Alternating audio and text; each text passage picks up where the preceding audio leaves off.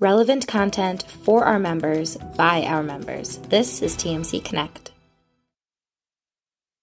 Good afternoon, everyone. Rich Swerbinsky with the Mortgage Collaborative here once again with the last week in mortgage today, our weekly walk through all the latest and greatest with regards to the mortgage industry.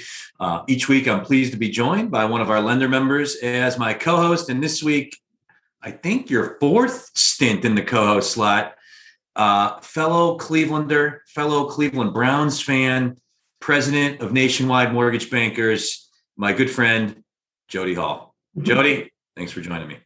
Thank you. Thank you for having me. I feel like there's less turmoil in the market uh, for this last weekend mortgages as there was the previous two. I think this might be the third. I'm not sure.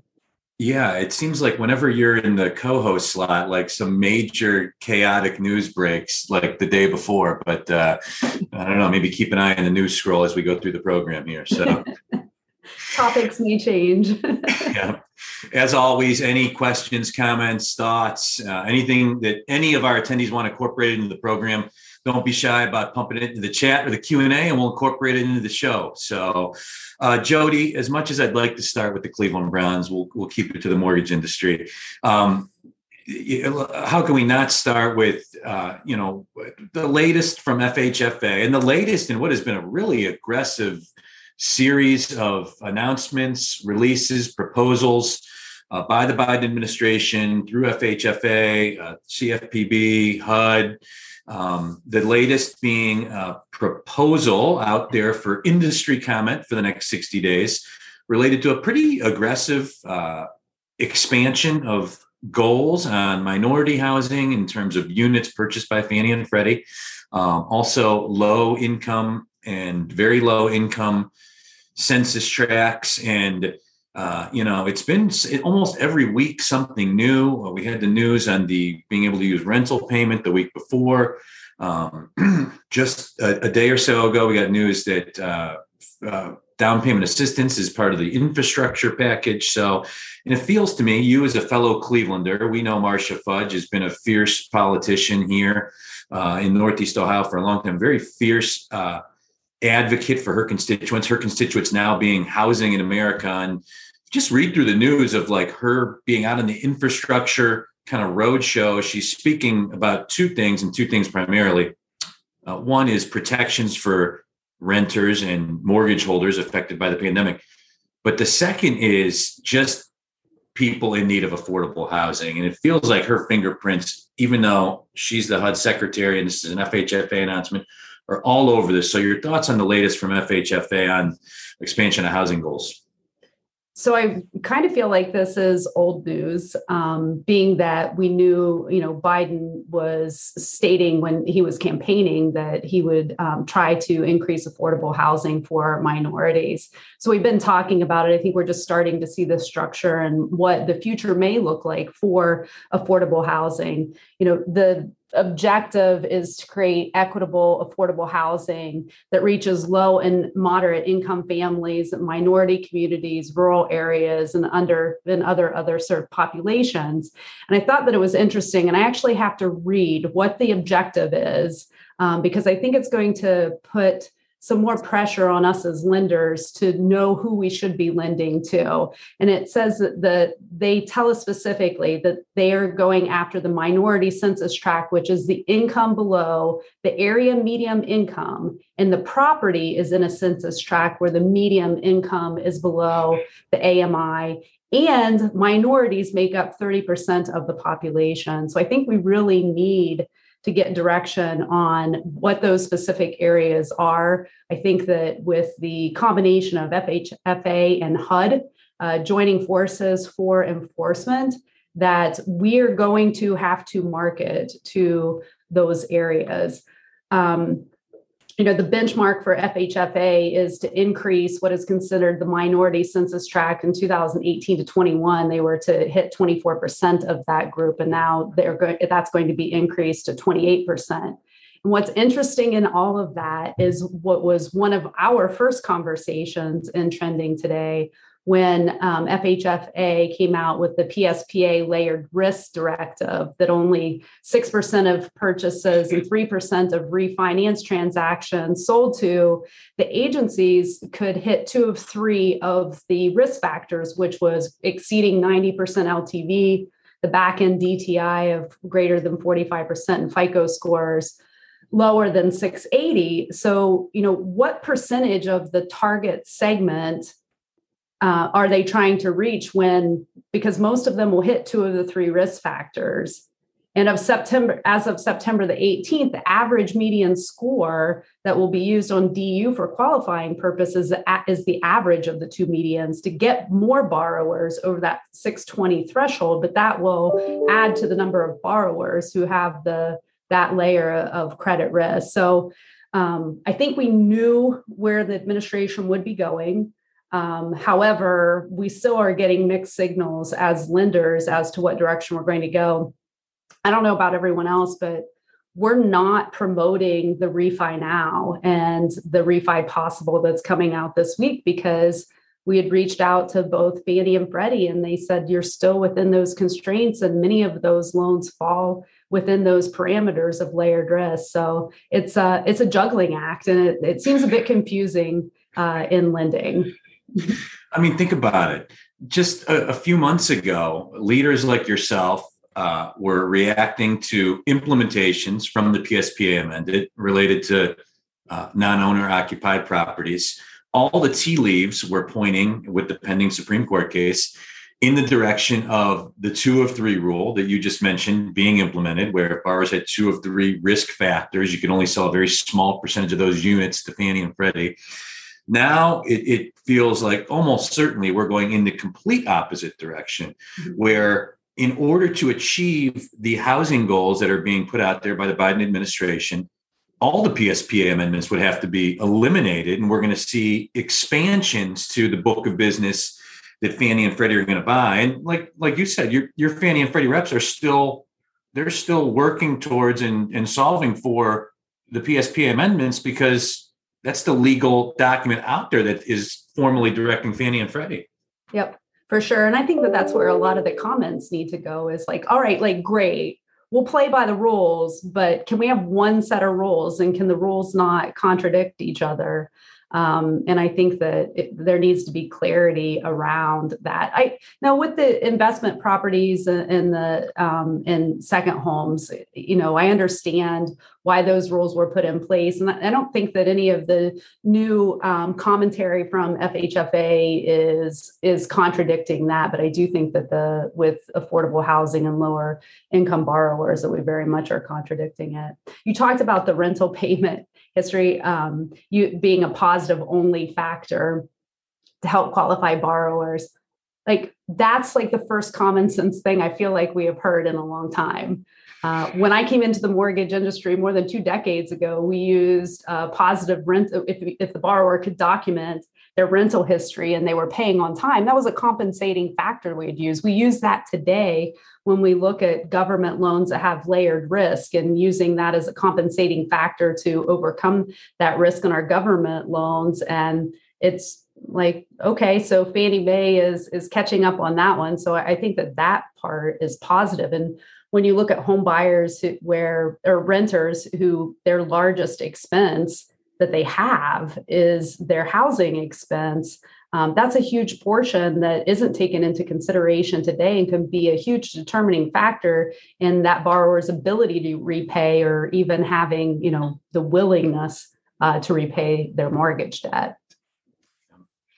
And as you mentioned too it's lenders are going to have to get a lot smarter about knowing the demographics uh, of the markets that they lend and where their loans are coming from what the mix of their closed loans and pipeline looks like. Mm-hmm. And uh, I think that, and there's a lot of new data providers in the mortgage, and it's a trend we've seen. We we kind of get approached by all the new vendors that are coming into the industry because you know they view our network as a way to kind of get going. There's been a lot of data providers in general. I'm sure you've been getting those same calls as well. Yep. Yeah. Calls, emails, LinkedIn messages, everybody's selling something. right. They are. So, but I remember like working for banks and some of our bank members that I see in the audience can attest, like, uh, you know, and, and being um, held to CRA responsibilities and fair lending audits um, you know, getting big printouts of like census tract maps and understanding where our physical branch locations were and our obligation to lend. Uh, somebody made a good point. One of the newsletters uh, that I read this week, though, but you know, it, it seems to be trending towards like independent mortgage bankers having to comply, if not with CRA, but with the same fair lending audit requirements that depositories have to. But uh, the author, and I can't remember if it was Chrisman or somebody else, made a great point. Like the reason that banks have to comply with that is because they get access to FDI insurance in deposits that they take in in those communities. And the whole premise behind CRA is listen, if FDIC is insuring your deposits in the communities where you have branches, you have an obligation to lend money uh, through loans in those locations. But it's a different ball of wax for independent mortgage bankers. They don't have that that luxury. Yeah, the other issue is is you know we have we're kind of it's based on the branches that we can recruit. I come from one of the most rural areas in Ohio where I grew up and I can tell you if we don't have a physical location in those communities people aren't willing to do business with you. They want to do business with people that are local. Um, and it is, we're going to be hampered by that. You know, we can do marketing, you know, for, you know, through consumer direct channels to have someone who covers those areas, but it's not going to have the same impact in different areas as having that physical location and having those smaller credit unions and banks that are in rural com- communities specifically. Yeah, and you know, go, going back to Marcia Fudge as HUD secretary, a very effective um, and serious politician. And uh, you know, one of the first headlines to broke break, you know, these last few weeks, just regarding changes. Um, you mentioned it earlier was an alignment between HUD and FHFA for more strict enforcement of Fannie and Freddie to hit their housing goals. So, but you know, to your point, everything is so much more remote now, right? It's nationwide mortgage bankers based out of New York. You are hiring people all over America now. You know, I worked for a bank in Cleveland. I was hiring people only within an hour of physical locations we had.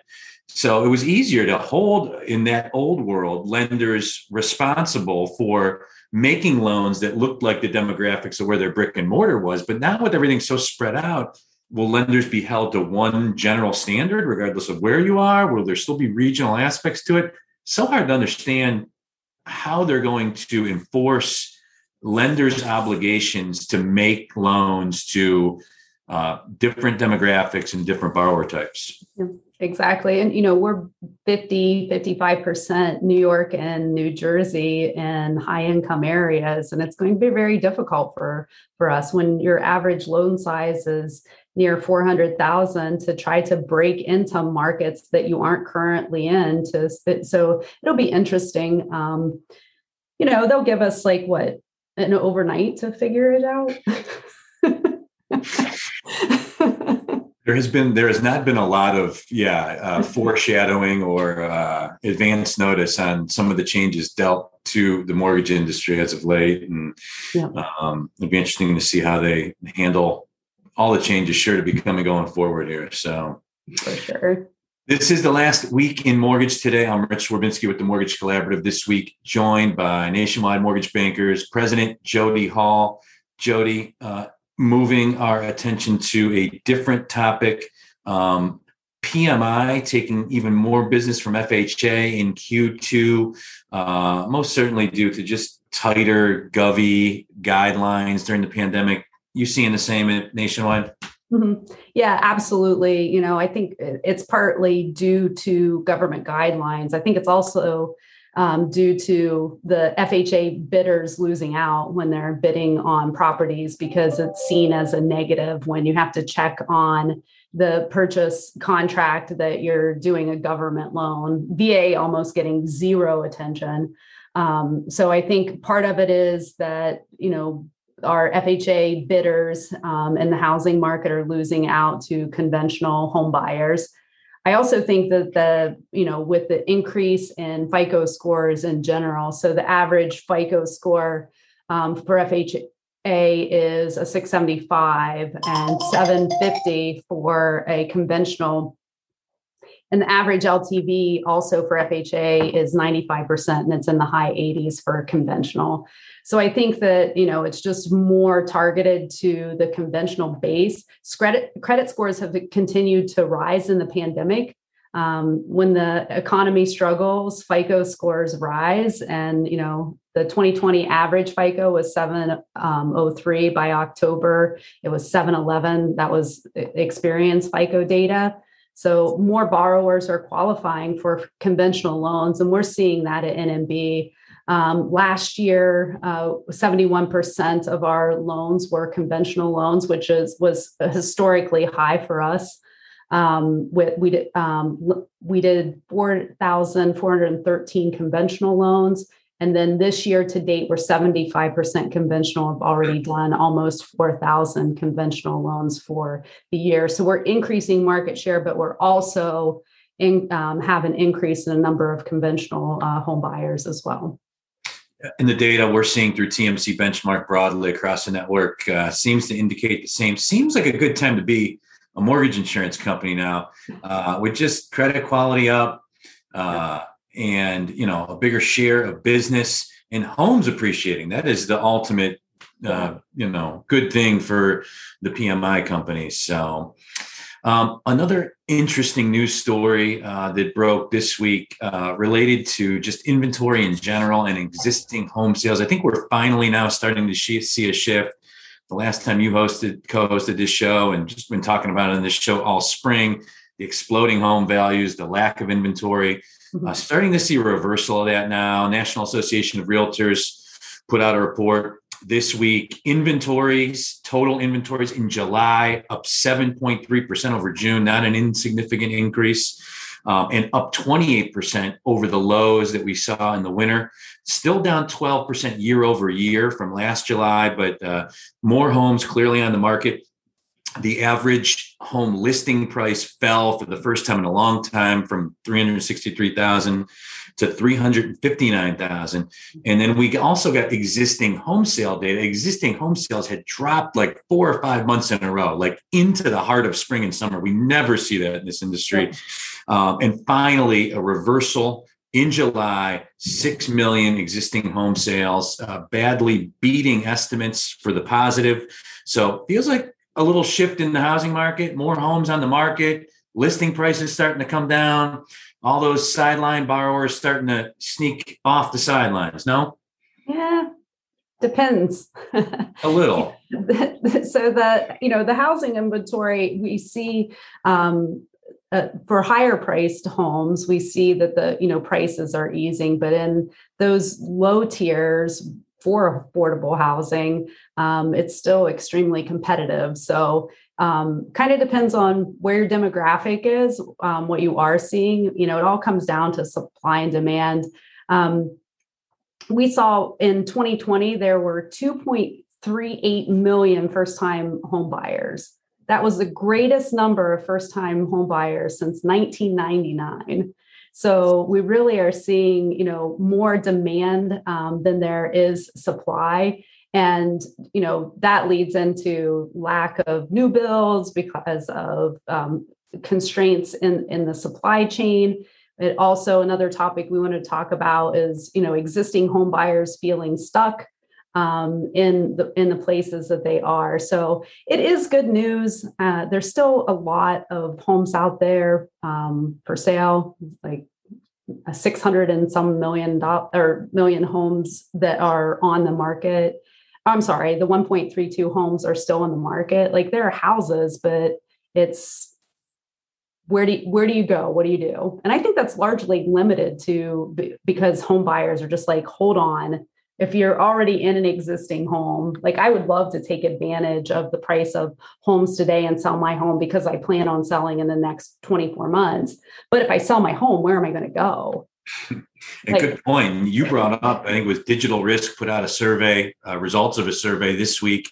53% of existing home buyers feel stuck in their home because they can't afford the next home up. So, mm-hmm. to your point, a lot of people that would love to take advantage of home values now and sell their home, but you got to go somewhere, right? Yeah. And, uh, you know, typically when people sell a house and buy a new one, it's something nicer or better, you know, in most cases. And uh, but to your point from earlier, though, that's where we're seeing the you know the home prices that have really shot up, and there still is a dearth of affordable homes in America, despite the improved inventory numbers.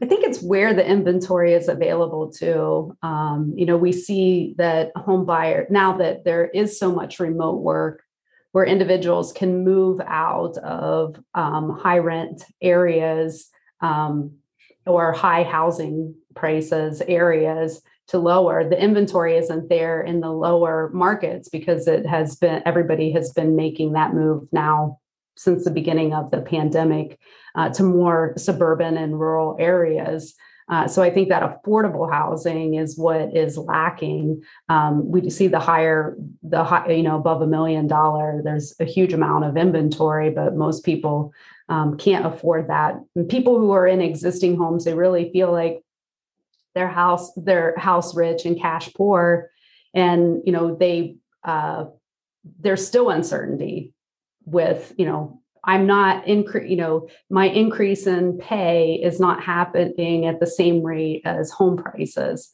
Um, if I move into a larger home, what are my maintenance costs going to be? Can I get maintenance done? because we hear the you know miserable um, stories of dealing with contractors in this day and age, or even having you know if I was talking to um, a friend of mine here locally, and they had a garage door that was damaged in the beginning of the pandemic last year, and they haven't been able to get a garage door. So I think that there's a lot of like, all right, I may have a lot of equity in my home. I may want to move, but I need to wait and ensure that I have a job, that I'm going to get increased compensation, and that hopefully I'll be able to buy a step up into a house 12 months, 18 months from now um, without having increased inflated housing prices due to the shortage in the market. And that's another, I think, factor that is somewhat impacting the purchase market a little bit right now. It's just a lot of movement. We were kind of talking about it before we went live. Uh, I've seen just so many just surveys and reports. So one of them I read yesterday was 65% of Americans like are considering a job besides the one they have. That is a astronomical number to me.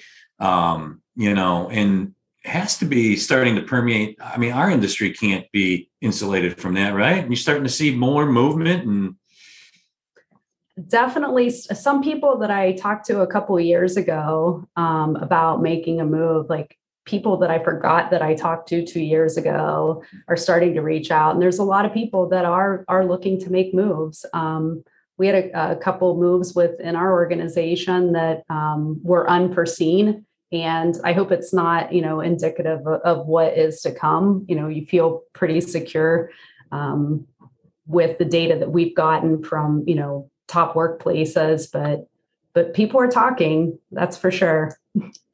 Yeah, it was like, you know, the pandemic hit and just a flurry of like, oh my God, I'm happy to have a job and I, I'm working from home is great. And then, you know, now it's like, right, people have had a lot of time to be at home in their home office where it's, you know, I think companies have done a better job, not just in our industry, but broadly, but marketing and, you know, recruiting people uh, digitally and through, you know, different social media platforms and job sites. So, uh, you know, by all indications, we are just going to see a historic amount of job movement, you know, forget the mortgage industry, just broadly in America. And to your point, people can move kind of anywhere. I had Keith Canter, our friend from First Community Mortgage, was co-hosting this show last week. They're based just outside of Nashville.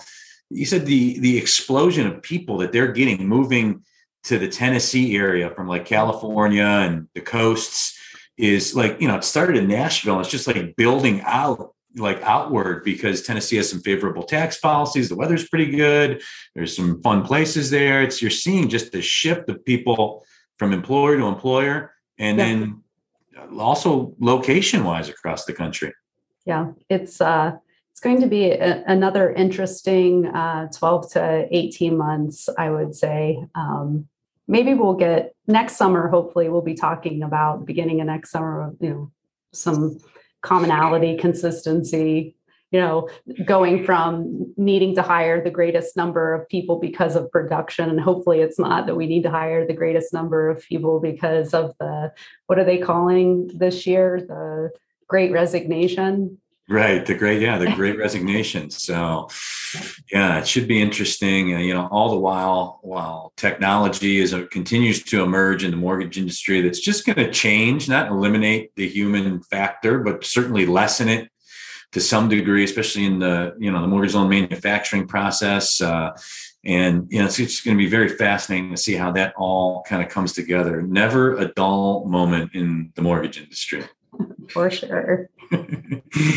um, another interesting note this week: private label securities. A big jump up in the second quarter. Um, you know, these are non Fannie and Freddie conventional loan bonds, but uh, you know financial institutions that are creating private label securities essentially to package and bundle securities of loans and then sell out in the open market. Things like you know um, unconventional income sources and DTIs that make the loans non-QM, but they're still good loans. And I think it was only four percent of total securities issued in Q2 but a big jump up. And I, you know, I think that again speaks to overall good credit quality, um, a tighter credit box for the agencies, at least right now.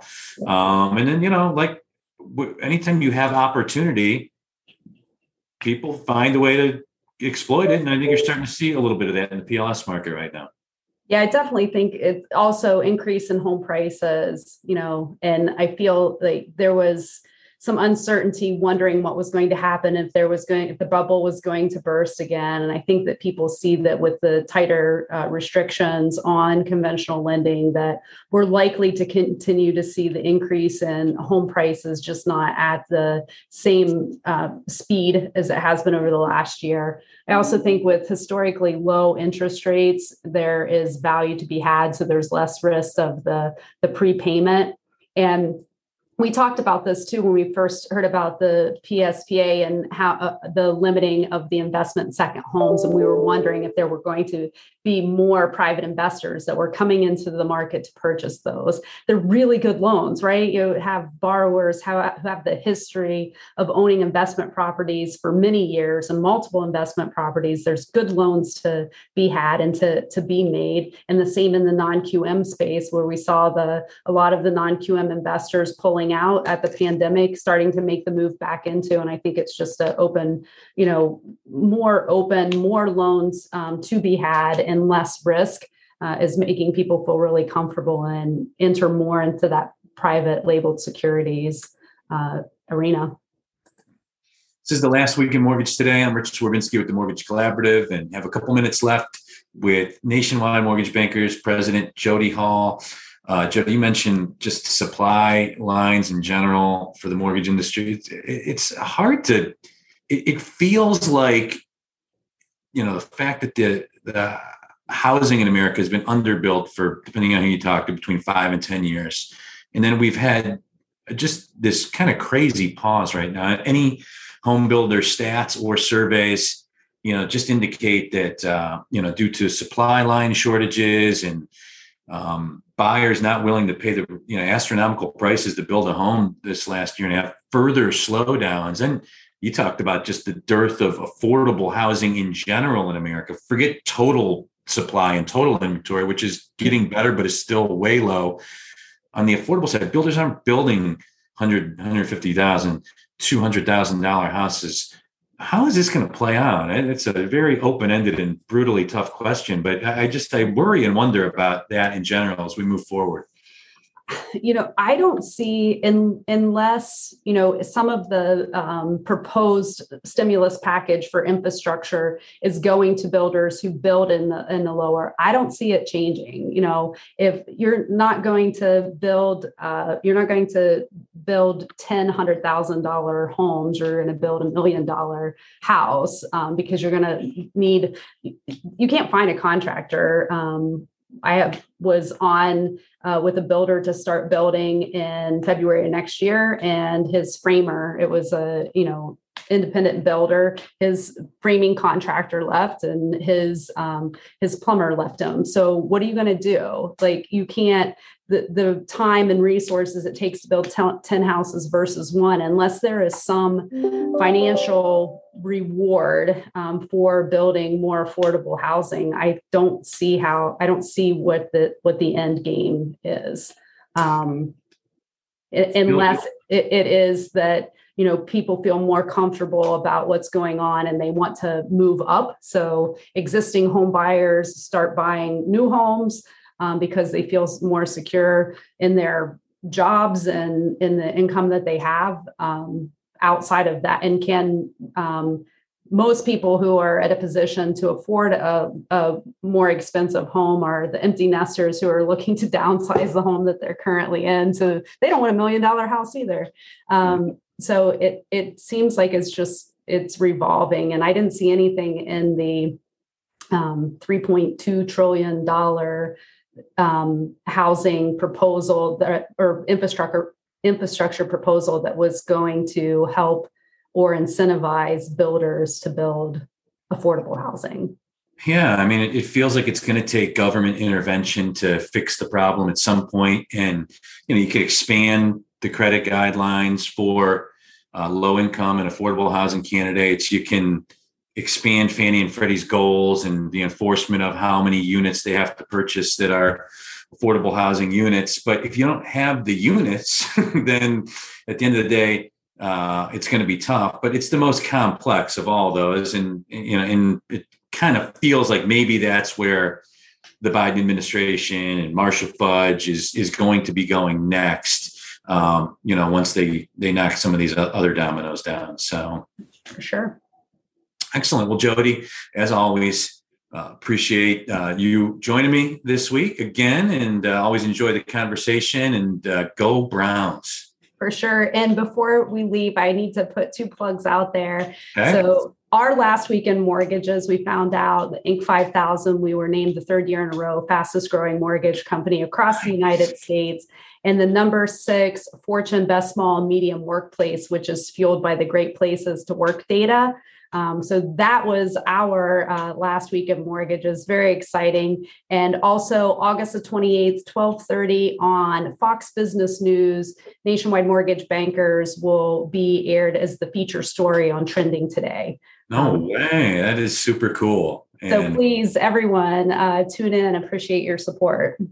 That is awesome. Congratulations. And yeah, you guys have done some really great things, especially these last couple years. And and MB was a TMC member, like way back in the day. I was kind of a disengaged member. And, and you called me one day and said you were uh, pursuing an opportunity with them. And uh, it's been really, really cool a couple years watching all the great things that have happened there. So it's been a fun ride and I appreciate TMC's support. And I'll see you all um, in 25 days.